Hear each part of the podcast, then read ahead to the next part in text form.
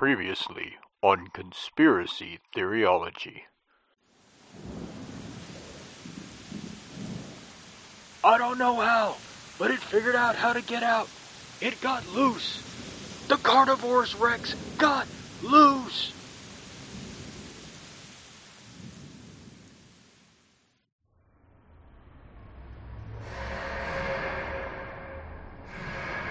It's here, the virus. It knows we're here. It took out the entire complex, and now it's hunting us.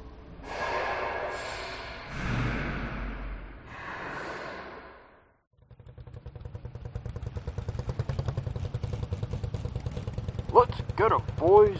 Millions are gone, but we aren't out of the fight yet.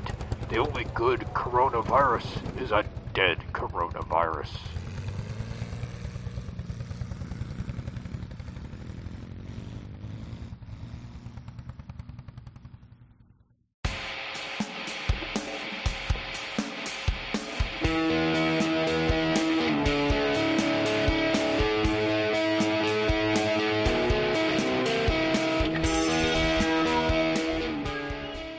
This time, part two of our discussion on pandemic fears, as the current outbreak in China continues to evolve in both scale and impact.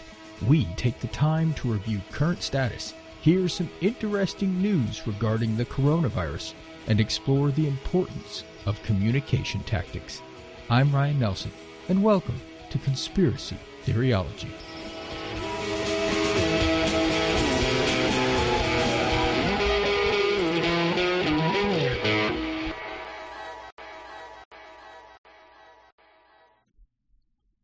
Welcome back, theoryologists. It is time to continue our discussion on pandemic mania. Before we do, I have a big ask for you this episode. Podcasting is growing, and we have new listeners coming into the medium every day. They face a sea of options in shows and topics. So if you enjoy conspiracy theoryology, I'm going to ask that you go and recommend the show to someone. Your help in growing the audience is going to be the single best way to help the show. Okay, let's get into it. While I originally planned and promised that we would begin exploring the history of the Spanish flu, as per usual with our topics that begin as envisioned two-parters, it quickly became a trilogy. The reason for this is twofold. First and foremost, the coronavirus, as suspected, had a lot of news since part one. Not only does the coronavirus have an official name, but the world has been issued an official naming convention. The hot new website development trend is to set up a coronavirus information dashboard. And some pretty fascinating conspiracy theories have surfaced regarding the origin of the coronavirus.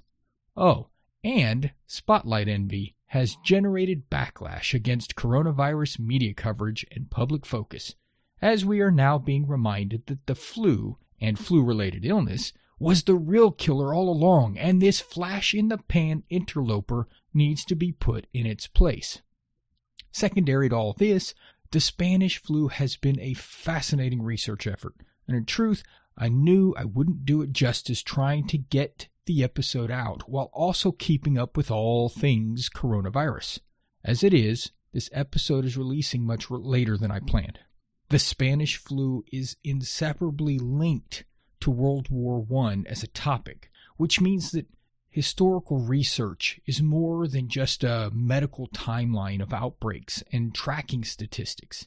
So, with that said, part three will give us plenty of room to discuss the nineteen eighteen influenza outbreak without having to preface the episode with lots of current event updates at the top of the episode. All of this today, and a little theoryology as we explore the psychology of pandemic and try to understand why we respond the way we do and what approaches are being taken by world governments, international organizations, and news media intentionally to shape the public response.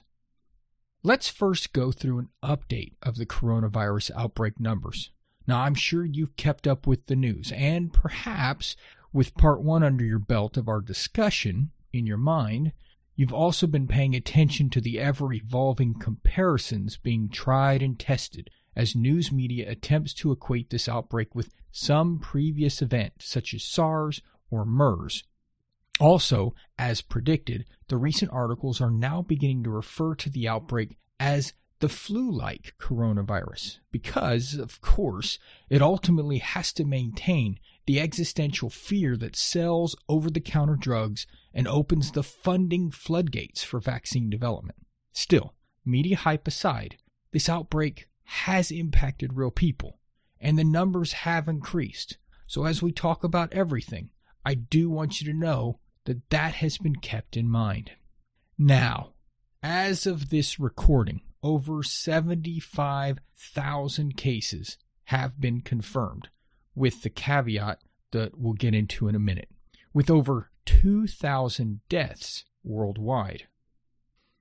Those are the stats that are reported everywhere, and it, it paints a horrific picture of what is to come as this continues to spread, if it continues to spread. A two percent plus death rate has remained consistent throughout the duration of the outbreak. And while that percentage equates to a relatively small number at this point, as you'll remember us discussing in part one, that that's fairly equivalent to the uh, Spanish flu, it's uh, you know definitely frequently posited that a two percent impact means drastic loss of life once this presumably highly contagious illness truly hits other populated areas of the world, especially those areas that are underdeveloped or lacking in modern infrastructure. All of this, on the surface, is kind of true, and the potential impact implied, well, it's obvious. two percent is a big number when the number of confirmed cases gets into the millions or tens of millions. But this is one of those cases where the numbers lie. Well, okay, maybe not lie, but the numbers are being used to tell part of the story and shape opinion. Let's take time to look at the numbers in more detail, and I'll shape the narrative in different ways.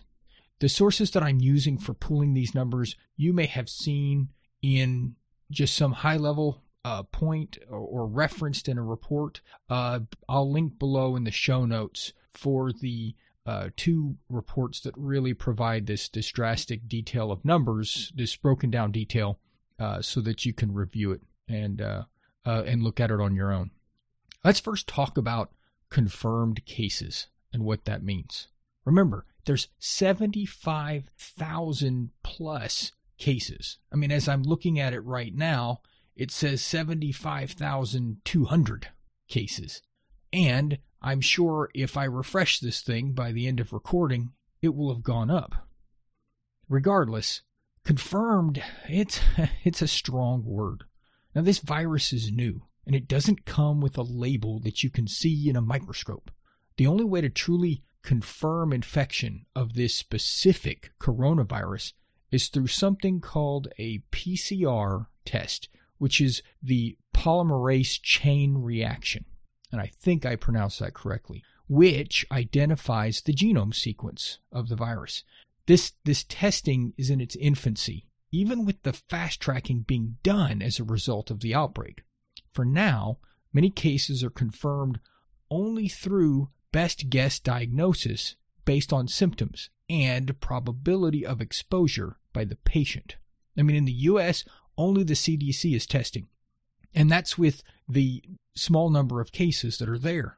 So you can imagine in China, it's it's being done pretty much, you know, uh, it, it, at arm's length and at best guess and with whatever best materials they have. I mean, in other words, if you have a fever and an upper respiratory infection sort of symptoms, and you are in an area that has clinically confirmed cases or have been around those who have, then they just treat you like you are a victim of this current outbreak. And maybe that's for safety's sake, right? The numbers spiked by fifteen thousand back on February twelfth in China, precisely because they started to include cases that were evaluated through a different means. In that case, they were just using a, uh, a C T lung scan.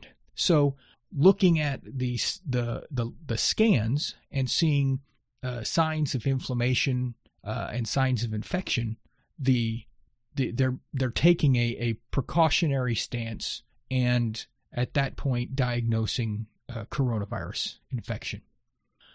Now, mind you, regardless of how they're doing it, and even if we take for granted that all confirmed cases are are legitimate and will prove to be confirmed cases, uh, that seventy-five thousand number, which is high and does sound very large, uh, and, it, and it is, don't get me wrong, seventy-five thousand people getting sick from one virus within three months is extreme.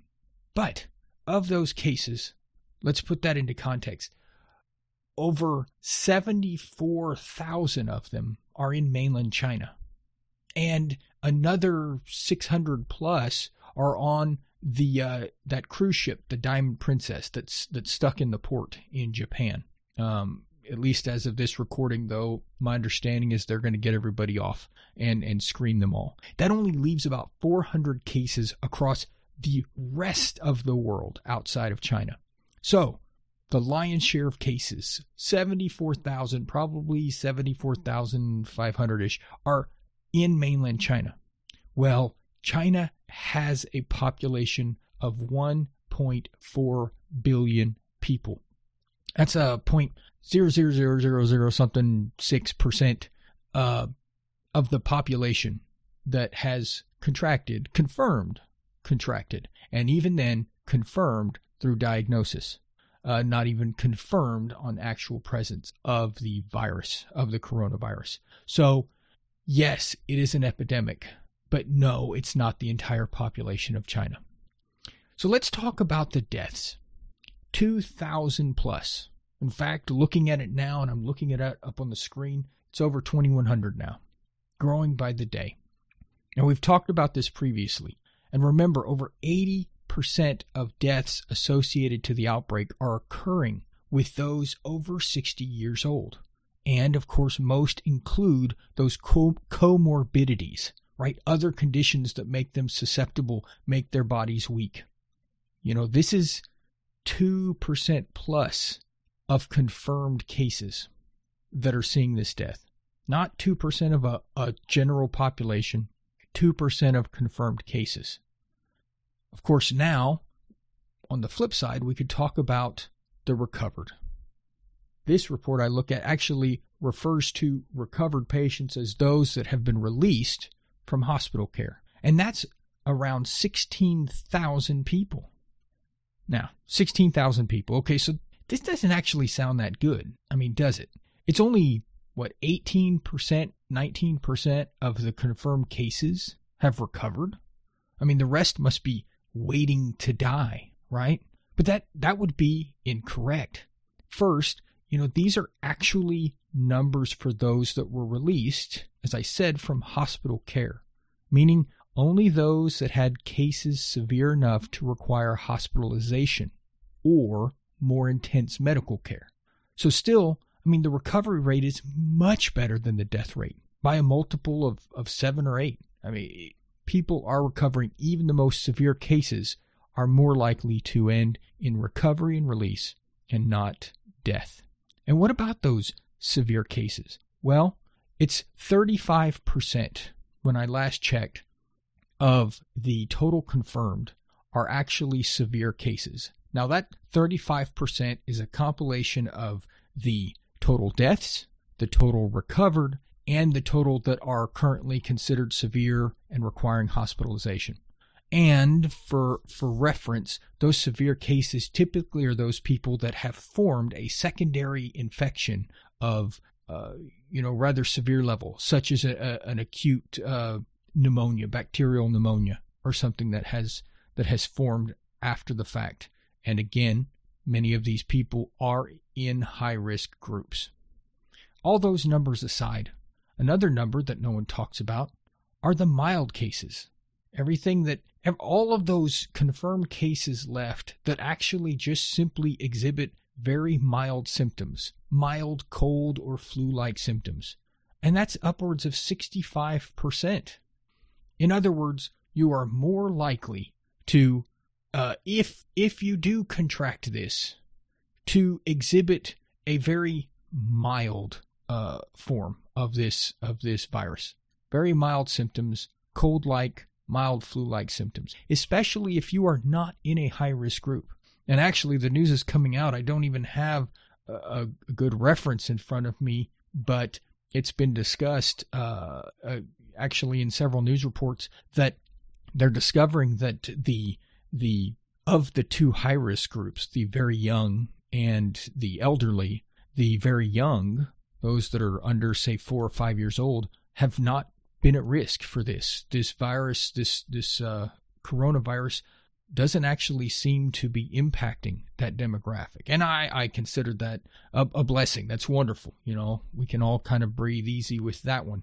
Um, but uh, it does mean that the majority of the of impacts, especially lethal impacts and high mortality rates, are occurring in the um, both the older population as well as uh, populations of those that are already compromised. So that's the numbers, and I wanted to update you. Um, you know, we could go over it more uh, and and play with the statistics and play with the numbers and spin that. But but really, it's it's just a game of keeping up with the charts. Uh, you know, as we see the the majority, when you're comparing the numbers, if you actually start to think about it and look at it in pieces, um, there are some incongruities and discrepancies. Uh, mainland China, which is the lion's share of all of these numbers, does exhibit a two percent death rate currently. Uh, but of course, the suspicion is that China has not uh, been able to report all of the cases accurately. Are they underreporting? Are they overreporting? Um, but in comparison, the rest of the world, with their four cases, uh, their four deaths, outside of mainland China, there have been four deaths. And with about four hundred cases right across the globe, uh, that's that's as, it's it's it's about a one percent rate. Um, now, could it be because other countries are being a bit more reserved in their reporting of these cases until they confirm them? Uh, and and and are they waiting for these testing kits to come out? Uh, I don't know. Uh, it it it's it's curious, uh, but but it's it's playing out and. I mean, if anything, it it might be worth asking the question of um, uh, to China, why why is this so impactful if it's not impacting everywhere else, even neighboring countries? So uh, yeah, that's that's that's how I'm looking at it. But uh, again, I'm going to have these these links uh, for this interactive map and, and other stuff in the show notes for you to take a look at if you really want to dive into it and track it and follow it. Uh, I'm I'm. Uh, kind of kind of at wit's end having tracked all this. So, you know what, let's let's get past the numbers. Let's let's quit talking about the, the numbers and the percentages and all of that stuff, because that's just stats. And uh, it definitely can can separate you a bit too much from the reality of what's going on when you're just when you're just tracking tracking the stats. I I guess the bigger thing here, the the bigger news, more exciting news is that um, the uh, the coronavirus It, it it got a name, right? I mean, in regard to this outbreak, uh, the big news is that we now have an official name for the outbreak event, and I, I keep I say that specifically to separate that from this. Apparently, is not the name of the virus itself. It's a SARS type virus. It's given some sort of specific name. This is specifically for the outbreak event. Now, I would say, you know, just to be sarcastic, that it's it's really good marketing. But apparently there is a purpose, uh, not only to identify and differentiate this particular event, but uh, to establish, or I guess more accurately, bring to light a naming convention for future infection outbreaks. This disease caused by the, the this new coronavirus uh, out of China that has now sickened uh, over seventy-five thousand people, has an official name, COVID nineteen, C O V I D nineteen.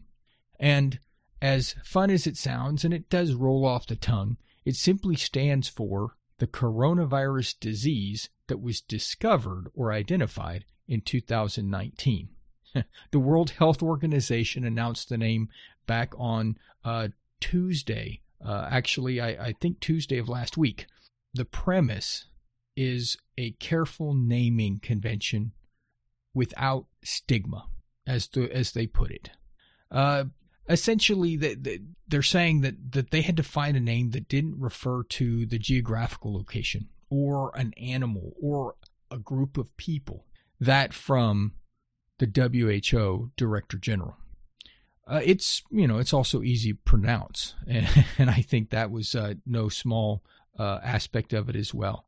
You know, naming these illnesses, honestly, isn't as easy uh, as you might think it, it is. It is. Um, and definitely, I think people have had tame uh, or have had fun doing that in the past, uh, perhaps being colloquial, perhaps thinking that they were identifying something. Uh, but yeah, it's not as straightforward. The original name on this, as you'll remember if you're pay, paying attention to it, was N C O V twenty nineteen, which stood for Novel Coronavirus Discovered in twenty nineteen.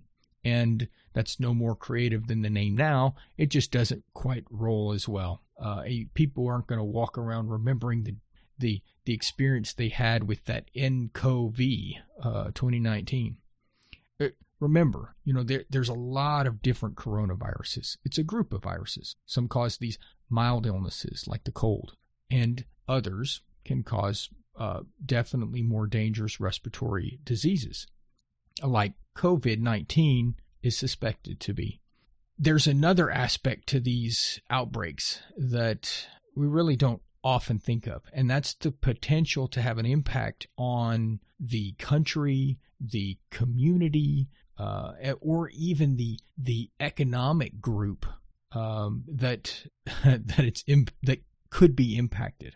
You know, uh, for example, MERS is the Middle East Respiratory Syndrome.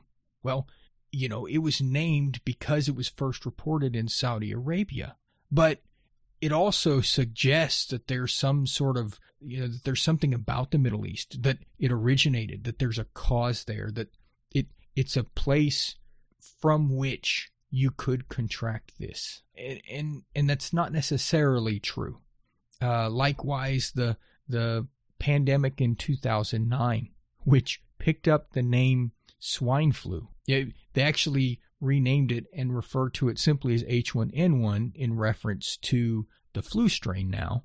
Uh, but before then, that swine flu label was only picked up because the C D C uh, had said that they had lab tests originally that showed that the virus was similar to influenza virus strains that were known to circulate in uh, pigs and, you know, swine populations. Well, even though there wasn't any evidence that it was going to spread through eating pork uh, or being around pork, I mean, it it had a tremendous effect. And some of you are nodding your heads remembering this disaster for, for the pork farming industry. There was a, a huge decline in sales. To respond to that, the W H O had developed guidelines for naming these emerging diseases. And uh, yeah, here, let's go over some of those uh, aspects of it. We're going to look at this document uh, from the World Health Organization that is simply titled the W H O Best Practices for the Naming of New Human Infectious Diseases. Uh, and they state that the, the objective is, uh, given that the increasingly rapid and global communication through social media and other electronic means, and I'm quoting, it is important that an appropriate disease name is assigned by those who first report a new human disease. W H O strongly encouraged scientists, national authorities, the national and international media, and other stakeholders to follow the best practices set out in this document when naming a human disease. And they go on to say, if an inappropriate name is released or used, uh, or the disease remains unnamed, the uh, W H O, the agency responsible for global public health events, may issue an interim name for the diseases and recommend its use so that inappropriate names do not become established, end quote. Well, what does that mean? Okay, so one, they're applying to a group. You know, that's infections and syndromes or diseases of humans specifically, and those that have never been recognized before in humans, and that have the potential for a public health impact, and finally, in situations where no disease name is yet established and in common usage. Okay, so they find something new. So the new coronavirus that was first discovered in Wuhan, China, um, is a perfect example. And uh, so how did they do that? Well, let's let's apply the best practices, okay? What they want is generic description, uh, dis- generic descriptive terms uh, that can be used in any name. Uh, generic terms are useful when these the, the details and, and the information on the disease or the syndrome isn't really that robust, that full, when we don't know necessarily all of the symptoms. We don't know exactly how it originated. Um, and so we want to get down to basic characteristics that are unlikely to change as even as it unfolds and more information becomes available, right? Things like it's a respiratory disease or hepatitis or it's neurological, something to that effect. Um, then they recommend that specific descriptive terms be used whenever information is is available and considered robust enough that uh, vast changes, as they say, to the epidemiology or clinical picture are unlikely to occur, right? And that so that progressive, uh, juvenile, severe, uh, winter, you know, to identify a specific season or or, or climatological situation. They also recommend that if the causative pathogen is known, that it should be used as part of the name, you know, that is coronavirus respiratory syndrome. Uh, the name should be short. Haha, we've got that. COVID, smooth, it's easy to pronounce, it flows. And they say that because, you know, that long names are likely to be shortened into an acronym. And uh, and so if it has a... a Uh, a longer name that's needed, that that they should actually give consideration to the acronyms that could potentially be used, uh, that they still fall into the best practices. Obviously, there's a lot of thought here. Ultimately, it's it's I, I can go through this a little faster, you know, right? General descriptive terms, specific descriptive terms, uh, like uh, age group or population of patients, uh, severity, seasonality, environment, causative pathogen, as we said, uh, the year of first detection or of reporting, uh, and perhaps an arbitrary identifier if it needs to be numbered. You know, if there's multiple ones that occurred in that in that year or in a specific region, that's that's the naming convention, and all those seem pretty practical, right? How is that different from what's been done in the past? Aha. Well, let's. Let's look at the second table included in these guidelines, Table B, which is those terms that may not be included in the disease names. And that is categories such as geographic location, that is the cities, the countries, the regions. Um, things that were done in the past are examples to be avoided. The Middle East respiratory syndrome, the Spanish flu, Lyme disease, uh, the uh, Crimean Congo hemorrhagic fever, Japanese encephalitis, right? All of those are tied to specific places and make it sound pretty scary. Uh, they also say not to use people's names, uh, like the Creutzfeldt-Jakob disease. Uh, sp- then there's species and class of animals or food, swine flu, bird flu, monkeypox, equine encephalitis. Uh, the reason they say this, of course, is like our example that we discussed in terms of swine flu, where it had nothing to do with swine flu. Uh, in fact, uh, in that case with that uh, that strain, uh, flu strain, it was humans that passed it along to the swine. It didn't originate with them. Poor swine, all those pigs, they got blamed for a flu, and it wasn't even their fault. Then, another category to not include, cultural, population, industry, or occupational references. Things like we're all familiar with Legionnaire's disease, um, miners, butchers, cooks, nurses. So the idea that this outbreak, uh, outbreak, I guess you could you could link this coronavirus to, um, you know, fishmongers or seafood workers or, or uh, um, you know, this this market these market uh, tradesmen and sellers, uh, and and so then somehow it's it's the idea is that there's a connotation that's associated, and of course, finally, they talk about a category of terms that incite undue fear, right? Uh, things that are, don't use terms like unknown or death, the Black Death, right? We don't want the Wuhan death. That would be a horrible title. It would, we, it would be terrifying. The news wouldn't even have to try to convince you to be scared. The Wuhan death sounds like China is the source of the apocalypse. Uh, don't use terms like fatal. Don't throw the terms epidemic in there. Um, don't throw the term pandemic in there. So, you know, that's that's really the guideline. What's interesting about this guideline that I didn't point out at the beginning intentionally is that while it may seem like this is something that is reactionary to this coronavirus, that they whipped this up and, and worked on this to, to bring this out and um, uh, avoid perhaps what we would consider politically incorrect connotations for populations in China and stuff. It, actually, this was introduced back in twenty fifteen, uh, and it's something that they had been considering since that uh, that uh, outbreak in two thousand nine. So it's something that they had considered because of the impact on multiple regions, and uh, I, this obviously presented the opportunity to do it. I won't say that they they. took the opportunity or profited from it. This is simply a guideline that they're using. Uh, and I think it's caught on. People are fine with using COVID nineteen. Uh, and so, eh, you know, it, it's, it's accurate, if not boring. Um, and, um, and so it, it'll, it'll stick. And I think most people will stick to that convention, that naming convention from now on. But that's, that's a big aspect. You know, another aspect that's come out that I've noticed in the last uh, few weeks is that everybody has a website. W H O, C D C, uh, Health and Human Services, uh, Health and yeah, Health and Human Services.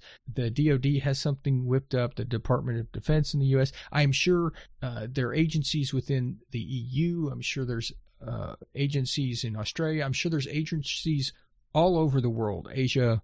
And, uh, and and the like that have developed pages like awesome pages, you know, not just not just a, a simple information page, but like a fully uh, interactive uh, and informative dashboard of, of charts and tables and reports and, and data on the coronavirus and what to do's and how to take care of yourselves and how to avoid. And, and here's a table for this and here's an interactive map here and here's a latest study, and here's an explanation on virology and the genomics of the coronavirus that none of us can understand anyway, but it sounds like it's extremely important. Um, that is definitely something that has occurred with this, perhaps more so than any of the previous uh, outbreaks uh, that had occurred in the last, you know, ten, fifteen years, simply probably as a product of capability, but also as a means of informing the public. Uh, as far as the motivations or intentions, I'm sure it's to to inform the public just in general with information, but it, of course it, it could have other purposes. It it does drive, along with all of the information, these sites are also um, uh, enlisting uh, submissions from the from the various uh, industries and, and labs and, and companies that are developing uh antigen approaches and, and studying in a position to study the virus and, and, and develop responses. So definitely people are lining up to start taking various grant money and research funds. If it hasn't been apparent, now that we've talked about the websites, now that we've talked about the naming convention, now that we've gone over uh, in detail the numbers that are being reported, um, and, and, you know, off of this wonderful interactive uh, map of information that, that I've been using, speaking of interactive. And and it wasn't to me until I saw everything covered today, uh, compiled, really all together, that there's a theme. And that theme is communication. I mean, it, it seems apparent that outside of China proper, the dissemination of information regarding the risk of pandemic is more important than actually addressing the treatment for the infection itself. You know, it, it's currently, at least right now, it is not as dangerous outside of China as it is inside. Now, I'm sure there are plenty of researchers that would argue that point with me, uh, and I'm not trying to make a, a, a scientific claim on that here. I'm just looking at the numbers. Now, what I did find was that the World Economic Forum makes the statement, quote, "We humans are famously bad at making decisions in already uncertain conditions." So that gets to perhaps the heart of all of this communication approach. World Economic Forum then asks the question, how can unpredictable global threats be communicated to most effectively guide our decision making? Okay, we've heard the term before, right? They want to guide our decision making. They want to shape the narrative. They want to control the story. They want to make sure that you are, from a positive perspective, they want to make sure you're making the most informed decisions. Uh, the other way to look at it, of course, is that they want you to make the decisions they want you to make. Now, past research, as the uh, as the World Economic Forum points out, suggests that people are notoriously unwilling to make sacrifices for others when the benefits are uncertain. And this goes into a little bit of the psychology of uncertainty, which we'll be talking more about in future episodes, uh, other on other topics. Just know that uncertainty is is a whole realm of, of discussion and how we think about it. Now, in the cases of pandemics specifically, this means that people would be especially unlikely to spend time going to a clinic or canceling a vacation, because it's it's not guaranteed that steps like that will help stop the spread of the disease. As we see, people are trying to move, uh, and uh, even if they're being quarantined, uh, they're, some people are just trying to get home, some people are trying to get to work, some people are just trying to live. Thus, the uncertainty inherent to infectious diseases provides the ideal conditions for their spread, risk-seeking decisions in social situations. So the forum goes on to say that they, their their work that was conducted as part of a uh, the Oxford Martin Program on Collective Responsibility for Infectious Diseases shows that when people have, have to make decisions that might harm others, they tend to act as if things will work out just fine. So they go on with some examples, right? They, in one of their studies, they asked uh, several hundred people whether they would stay home from work when infected with a fictional African flu, which would be costly for their career, but would help limit the spread of the disease. Sometimes they had even highlighted with with some samples of of the uh, of those questioned that it was uncertain whether they would infect a coworker if they went to work. It was that uncertainty that made the difference. It made people less willing to sacrifice and stay home. It was consistent with previous studies on that uncertainty that uh, people said they were willing to risk hurting someone else for their own benefit if that harm was not certain to occur. So they also conclude that there is a, a, a more effective way to communicate uncertain threats like infectious diseases. And they say when uncertainty about human welfare is emphasized, an example, how much others might suffer from an infection, people instead strive to prevent the worst case scenario. So, you know, in those studies, the, um, when they had highlighted the chance that going to work might infect either someone young there uh, and healthy for whom the infection wouldn't be a problem, or possibly an elderly person for whom the infection could be very serious, the participants in the study said they were more willing to sacrifice them and stay home. And, and in other words, directing people's attention to the uncertain impact of their actions on the well-being of others actually made them more willing to take on uh, uh, risk and cost to prevent others from potential harm. So that study basically says, you know, in short, that the way an infectious disease is communicated Uh, will drastically determine the outcome of people's actions. And uh, we we see that now. You can see that if you look at across the articles, across the different organizations, agencies, and even between the different governments, people are taking different approaches. Um, and you might go back and rethink, how is this, what you've heard, shaped your uh, thoughts on, should we close the uh, borders against travelers from China completely, one hundred percent? Or should everybody that comes from a highly infected region uh, be quarantined for some specified amount of time? Um, or is it okay for people to self-quarantine? Uh, or any number of things. What is, has the news and information been given to you shape your, or even change your opinion as this thing unfolds? So it, it's really interesting, that, that psychology of uncertainty and how that plays out and impacts these infectious diseases and these outbreaks. Okay. So as I mentioned earlier, now that we've we've gotten through the theoryology and we've talked about the coronavirus, I, I wanted to throw in, because I came across some fun conspiracy theories that have surfaced. And of course, maybe this is part of the communication. Uh, depending on the communication that's given or not given, people have come to uh, some interesting conclusions. Uh, now, here's a list from before its news dot com.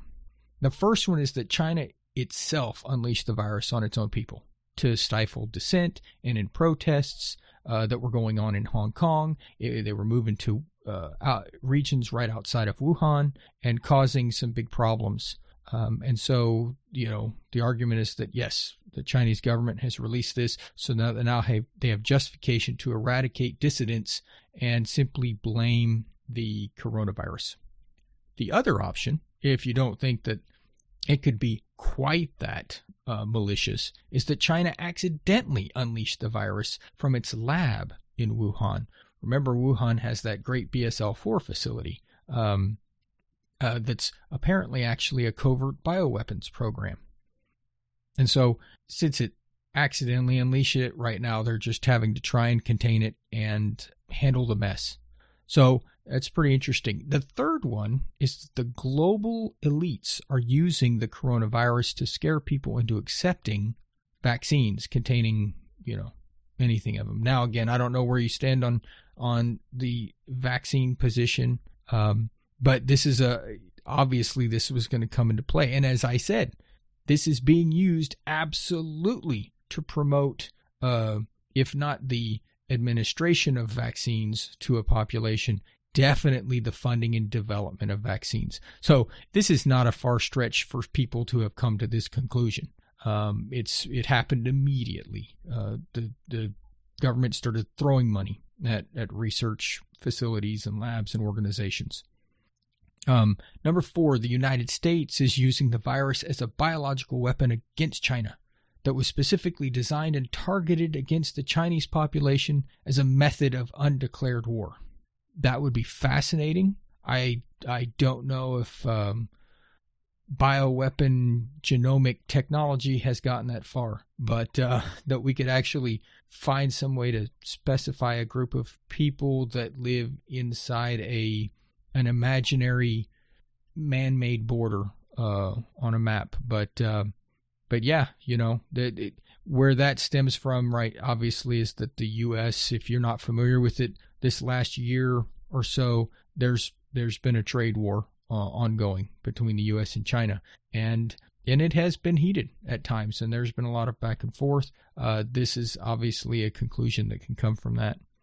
Uh, then, number five, the New World Order elite is using the virus as a biological weapon against all of humanity, right? This isn't country against country. This is the N W O against all the rest of us, in an effort to drastically reduce the human population without those, you know, nasty side effects like nuclear war and, and uh, I guess, world war damage and, and, and other arsenal.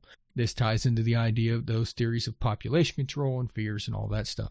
Honestly, the best one, the best theory out there that I really enjoy is that combining all of the available facts, we cannot rule out a viral in-fault event targeting the Wuhan province and the wider region around it as an explanation, as a first cause of the epidemic. Now, what did I say there? Did you catch that? A viral infall event.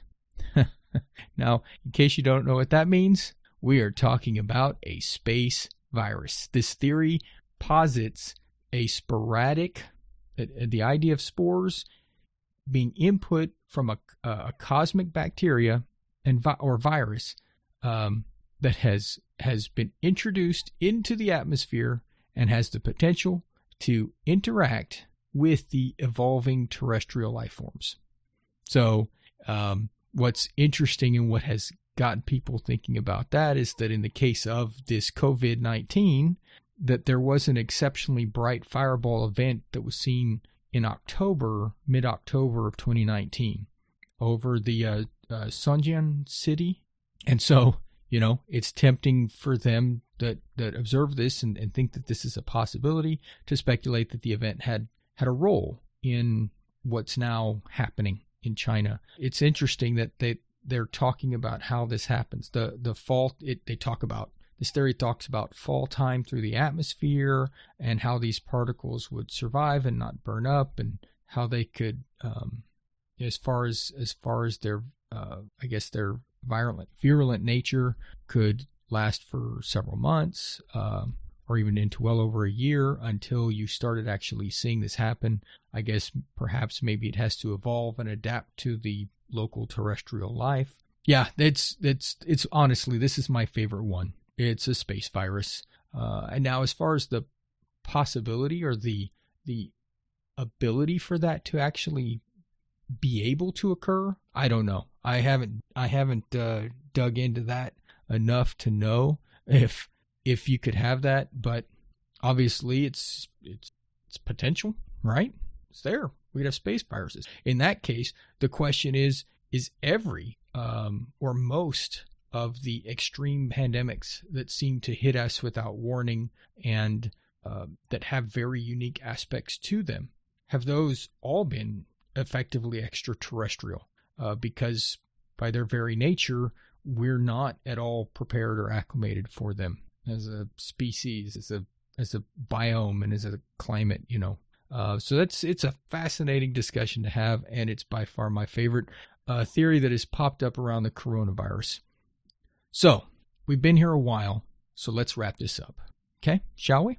I'm I'm ready, honestly, to put COVID nineteen to bed as a topic of discussion for the podcast, uh, and I'm sure you are too. You've been inundated with it on the news, and no sense hearing about it here.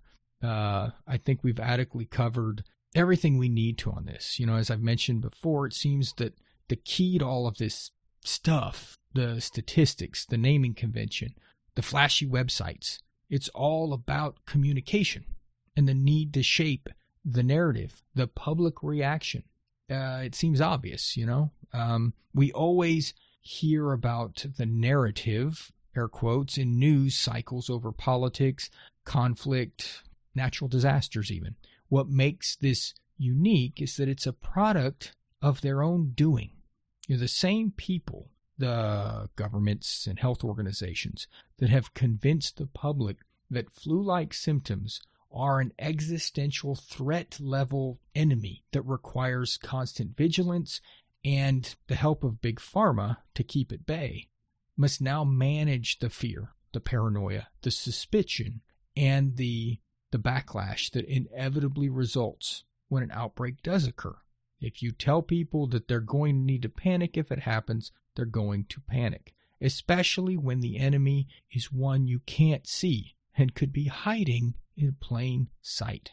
Still, while we apparently have difficulty making decisions in uncertainty, we can still make good decisions. We can take all this data and make rational, informed decisions, taking reasonable action. China has a high impact because they have decades of a one-child-only policy that has resulted in a large elderly population, which is highly susceptible to infections and complications. And I'm not even going to get into all of the other, uh, you know, the humanitarian record of China uh, and the conditions of many of their large cities that make it a hotbed for for this. Other examples, Japan, which is one of the four countries, only four countries outside of China with a recorded death, they also have a large aging population. Even the United States has a growing elderly population. As our baby boomer population has grown, we they, we have a large elderly population, more so than we've had in a long time. And the U S should be cautious. Uh, any other Go through, think of the demographic in your area, in your region, in your state, uh, in your town, in your community, and uh, and consider, I mean, if you or any of your family fits within the high-risk categories, you already know this. You already take care when going out in public or when traveling, because getting sick is a risk, not just with this chimera of a coronavirus, COVID nineteen. We we all know this, I think, yet it, it is e- easy for the public to get wrapped up in the panic, uh, given the coverage. Now, I think to explain that more, part three will finally get into the root cause of our modern pandemic fear. And we are finally going to discuss the Spanish flu outbreak of nineteen eighteen. I promise. Okay, I think that's it. So, you know, until then, what do you think of this unfolding event? I mean, how concerned are you of COVID nineteen? Do you find any of the more sinister theories to be convincing? Or do you think that actually this is a legitimate health concern and I'm underestimating far too much and downplaying this? Let me know. Shoot me an email. I would love to hear from you. Contact at conspiracy theoryology dot com. You can also find me on the socials at TheoryologyPod. I'm really active on Twitter, and I'm active on Facebook. Okay, that's going to do it. You know, all of the info can be found at conspiracy theoryology dot com, including how to support the show on Patreon. Uh, I know I haven't talked about Patreon much, but there, for those of y'all that are familiar, uh, there is a new Spot the Lie episode, and uh, it's hilarious as always. And as we move forward this year, there is going to be more... much more content on Patreon.